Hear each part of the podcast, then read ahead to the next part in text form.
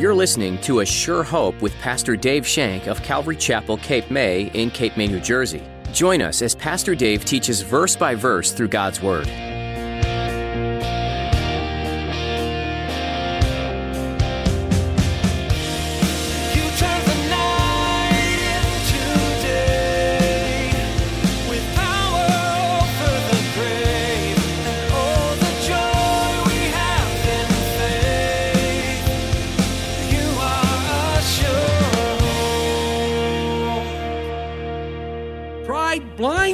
Mind. It distorts the vision and inflates your ego so much that you can't tell the difference between truth and fiction. In fact, pride can cause you to believe a lie. And it starts to become true for you. And you believe the lie. Dangerous. Amaziah thought of himself much stronger than he really was. But he had been warned. God had warned him. And I love that about the Lord. He will always warn you. Are you prideful? It's an uncomfortable question to ask, but it's a dangerous place to be if you don't look deep into your heart often to see if pride has crept in. Today, in his message, Pastor Dave shows us how pride took over one of the kings in the Old Testament and ruined his life. Let this message be a warning to keep pride far from your heart. Now, here's Pastor Dave in the book of 2 Kings, chapter 14, as he continues his message Half Hearted Commitment.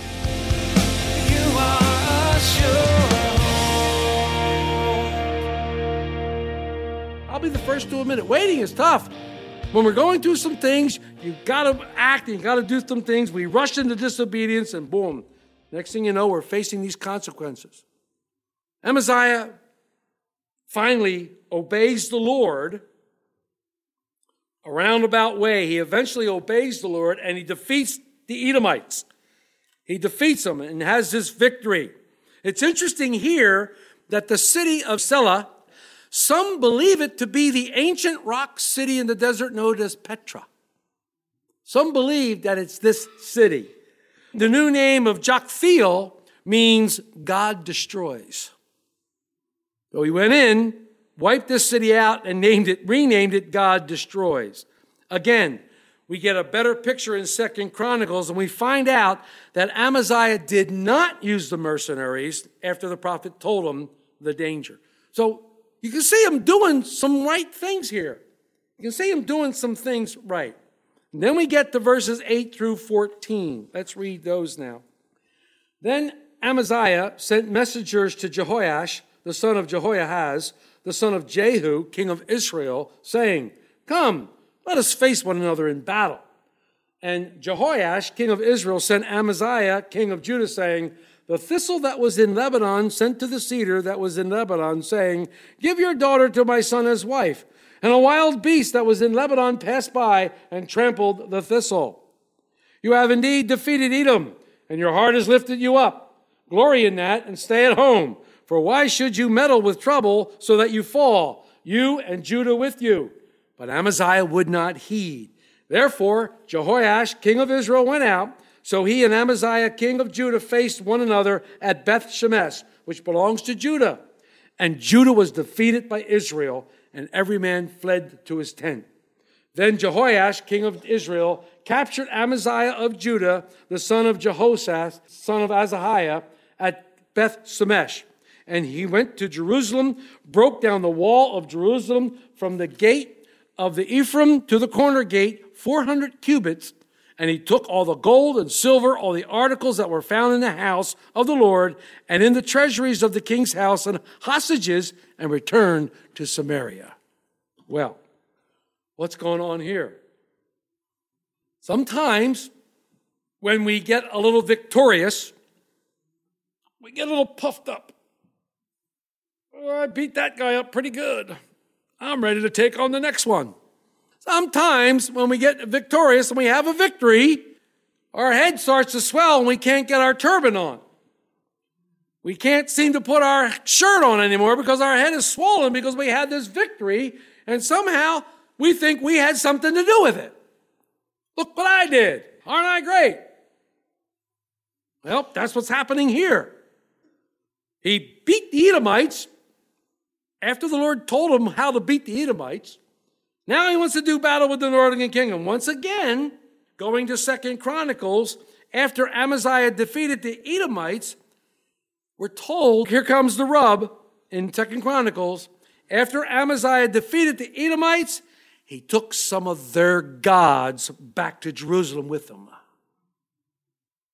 There comes the rub. Here comes the rub. Following the Lord in the battle. Wins the battle. I'm just going to take several of these gods, take them back to Jerusalem. That's not a good thing. I have written here Amaziah's head gets too big for his helmet. And he decides he wants to do battle. He calls out the king of the northern kingdom. It's interesting that Amaziah ignores all the warnings that is sent to him. Second Chronicles 25, the prophet. He ignored the writings of Samuel, specifically Proverbs 18, 12. Before destruction, the heart of the man is haughty. Before destruction, the heart of the man is haughty. Amaziah must have not read that part. Even the king of the northern Israel, Jehoash, warns Amaziah that, hey, your pride is getting the better of you. Maybe Amaziah wanted to unite the country. I don't know. Jehoash's answer is similar to the parable of Jotham, who spoke in Judges 9 7 through 20. Amaziah's problem was simply one word pride. He saw himself as a strong cedar, when in reality he was a weak thistle. He was just a weak thistle, and he was going to be crushed by the wild beast, the wild beast being the army of the northern kingdom. He was warned. You know, if a person is truly humble, he sees things as God sees them, and he doesn't live on illusions or delusions. We need to live on truth. We need to live on that which is true. And when God gives us a victory, God deserves the credit. God deserves the glory. God deserves the honor for giving you or me the victory. He doesn't want us to run off and go, look what I did. I'm so great. I think I'll try it again. Not what he wants us to do. He wants us to wait on him and learn from him and learn in his word that a pride is a horrible thing, and a haughty heart is dangerous. We get ourselves lifted up. I want Jesus to lift me up. I want God to lift me up. Where it says, if you humble yourself before Him, He will lift you up. He will exalt you in due time. Don't exalt yourself. Pride blinds the mind, it distorts the vision and inflates your ego so much that you can't tell the difference between truth and fiction. In fact, pride can cause you to believe a lie. And it starts to become true for you. And you believe the lie. Dangerous. Amaziah thought of himself much stronger than he really was, but he had been warned. God had warned him. And I love that about the Lord. He will always warn you. God will always give you a warning. He will always send someone your way to say, I don't think that's a great idea, and give you scripture to back it up. He will send all sorts of warnings towards your way. What does the scripture say about temptation? He always gives you what? An out. He always gives you an out. Amaziah didn't take his out. You know, sometimes we experience victories by the grace of God, and we experience these things by his goodness, and then we take on the air of invincibility. Nothing can harm me now. Nothing's going to stop me. I mean, the last party I went to, I didn't partake of the drugs or the alcohol. So you know what? I can go back again. I can go back another time because I'm invincible. I can say no to this stuff. We don't realize. And then we start to forsake the Lord. We start to set them on side. We start to do things that are harmful to our bodies. And then we get into trouble. And we start to cry out, Lord, how did I get here? How could you let me go here? and it all of a sudden becomes his fault. Amaziah rejected the warnings of God. He rejected the warnings from the king of the northern kingdom and invades Israel. Pride goes before a fall. He invaded Israel. How many times men and women of God had been undermined by overconfidence, where they put themselves in situations that they think won't affect them even when they hear the Holy Spirit saying, Don't go. Stay away. You'll only get harm. What happens? Well, we read it. His army is soundly defeated. They're whooped up. They're really beaten. And to top it off, he is captured. He is taken away. Imagine one minute you're sitting in your palace with all your servants and you're just sitting there in all this lusciousness and getting waited on hand and foot and have everything you ever want. And all of a sudden you say, I think I'll go to war today. Yeah, I think I'll go get some more, some more land. And you go out there and you get your butt kicked. The next thing you know, you're in a deep, dark dungeon. Happened real fast. Instead of a great victory, it was a great defeat. Then you leave your Capitol building open. You leave your Capitol building open because now you're captured, and their army of the Israelites storm in there. They take out 600 feet of wall. 600 feet of wall they take out. Do you know what that does to your defense system? You don't have to be a rocket scientist. You don't have to be a military strategist to know that that wall doesn't end there anymore and you can come right in. Takes your entire defense system out. 600 feet of wall is a pretty big wall. How vulnerable would they be to future attacks? And then they go in and they go into the palace and they take all sorts of goodies and treasures and they even go into the temple of the Lord and take some of those leaders hostage. My point that I'm trying to make is when you only have a half hearted commitment to the Lord, you are setting yourself up for these type of activities. We're setting ourselves up. We are our worst enemy. I tell people that the worst enemy of my Christianity is me.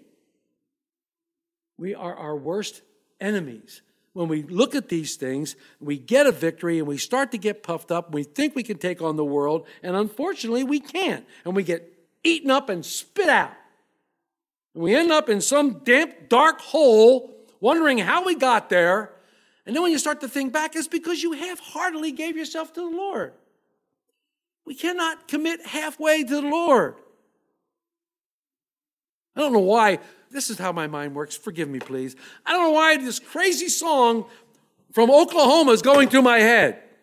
When the girl says to the guy, with me, it's all or nothing. That's the way it should be with us and God. It should be all or nothing. We can't be half hearted committed to God.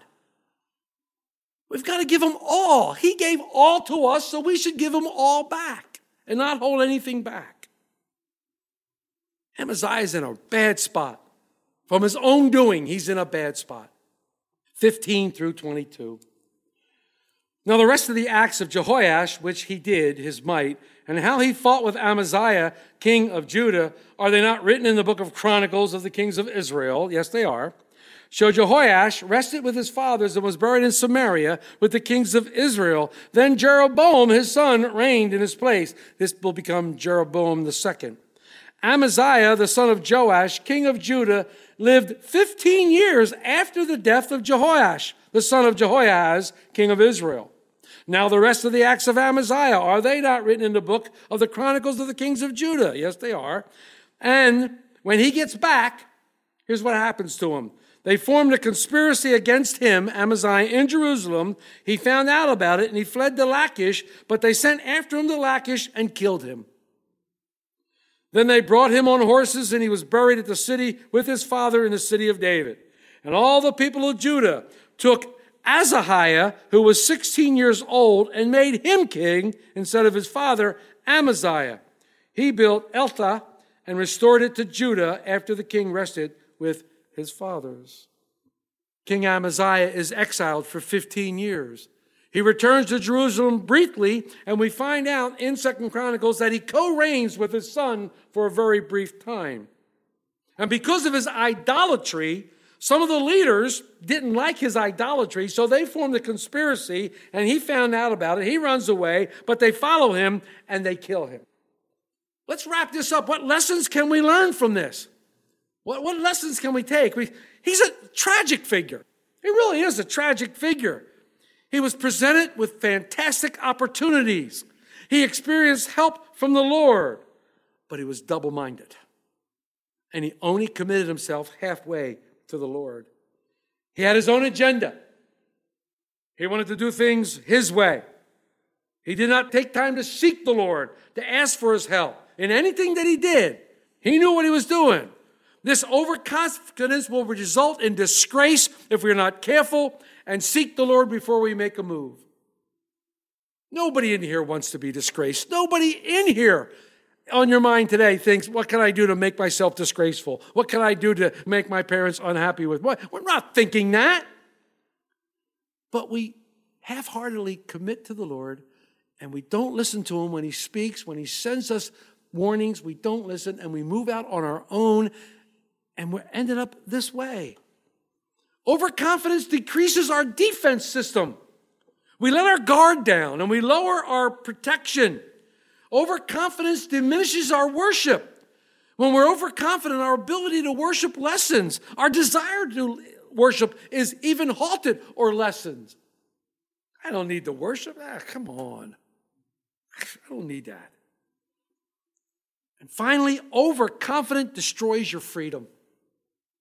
It makes you in bondage again. It puts you back in bondage. Overconfidence puts you back in bondage. If I meddle in areas that I should not be meddling in, I'm going to be carried off and held hostage somewhere by something.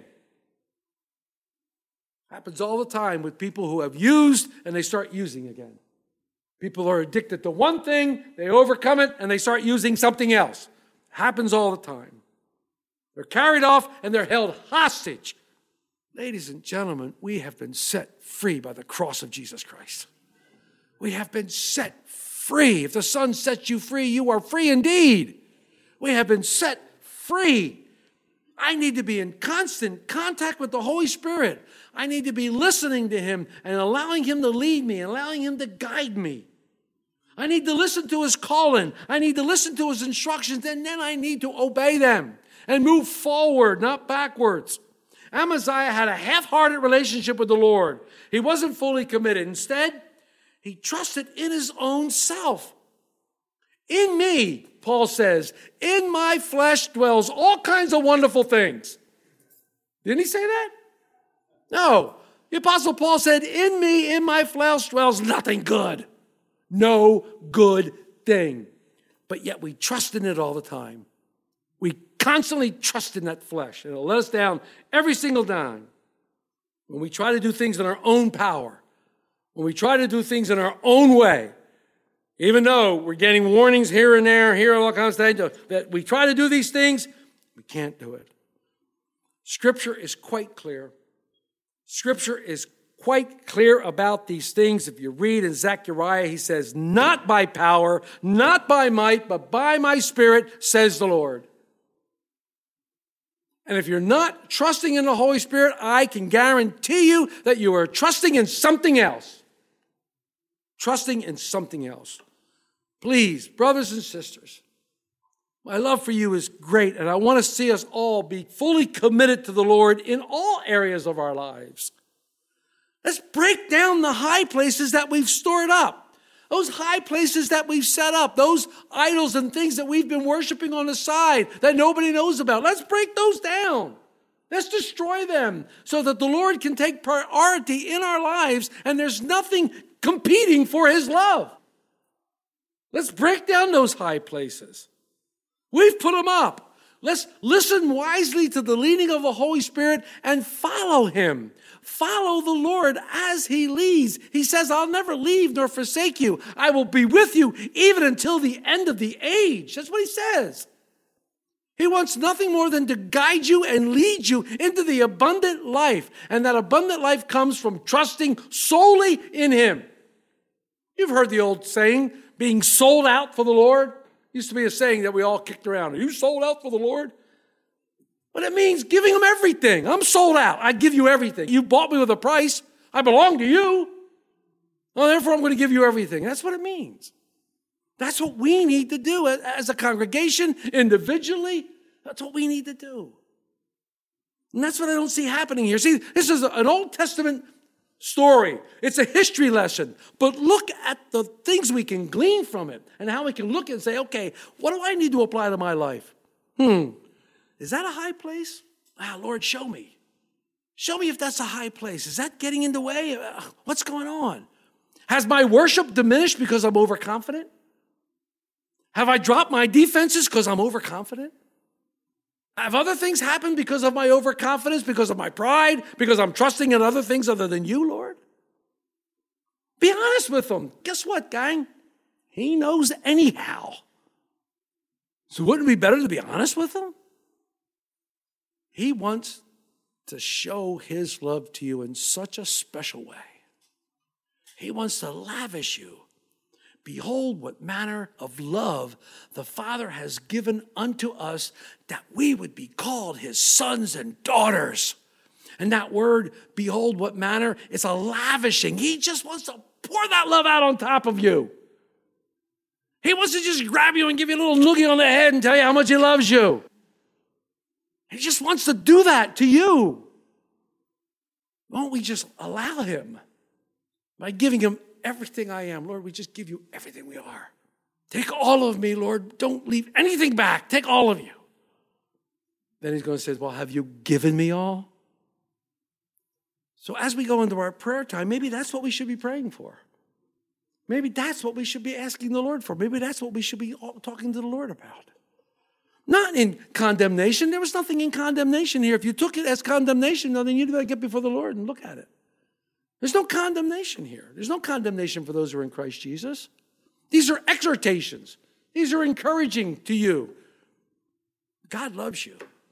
We esteem each and every one of you. And that's why we are so passionate about having you to walk in the way of the Lord, about having you to walk in the way of the Holy Spirit. Maybe some of you haven't even been baptized in the Holy Spirit. Maybe you need to do that, to give the Holy Spirit full reign of your body and to submit to Him and let Him empower you. That's what it's all about.